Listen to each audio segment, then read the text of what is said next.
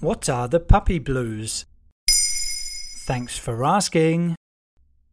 You've no doubt already heard of the baby blues, a nice sounding euphemism for the rather unpleasant postpartum depression. Well, some new pet owners have started talking of puppy blues in the same way, to describe the sadness they sometimes feel after adopting a new furry companion. The puppy blues might be behind increased animal abandonment rates during the summer. Additionally, Fortune magazine reported a week ago that many Americans are surrendering their pets now the time has come to return to the office. Wow, that's pretty cruel. What is it like having the puppy blues? You might find yourself in tears looking at your puppy, despite how undeniably cute and Instagrammable they are. You feel stressed, depressed, and overwhelmed by the idea of having to take care of your baby. You feel like you've made the biggest mistake of your life. Right, don't panic. Leaving your pet on the side of the road isn't the solution. Having the puppy blues is nothing to be ashamed of. It's totally normal to feel that way, even if people don't often discuss it.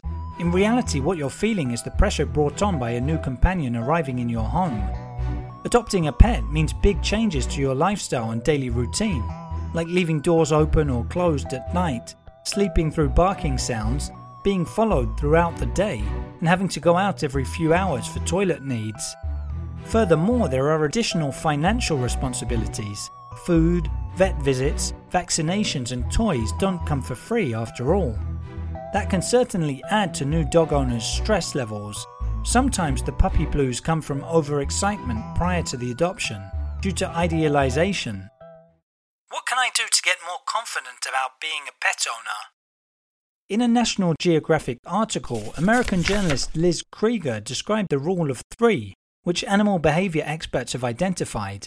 Following their arrival, it generally takes three days for the dog's stress levels to come down, not to mention the owners, three weeks for them to get used to their new surroundings, and three months to finally feel at home. There is more and more animal content out there on how to raise pets, Pet forums are full of good advice too from experts and fellow owners. In the internet age, there's no excuse for not giving your new companion the best living environment possible. If all else fails, you can reach out to a professional for guidance. There you have it.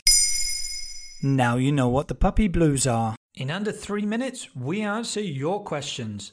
What would you like to know about? Use the comments section to ask your questions on the podcast platform.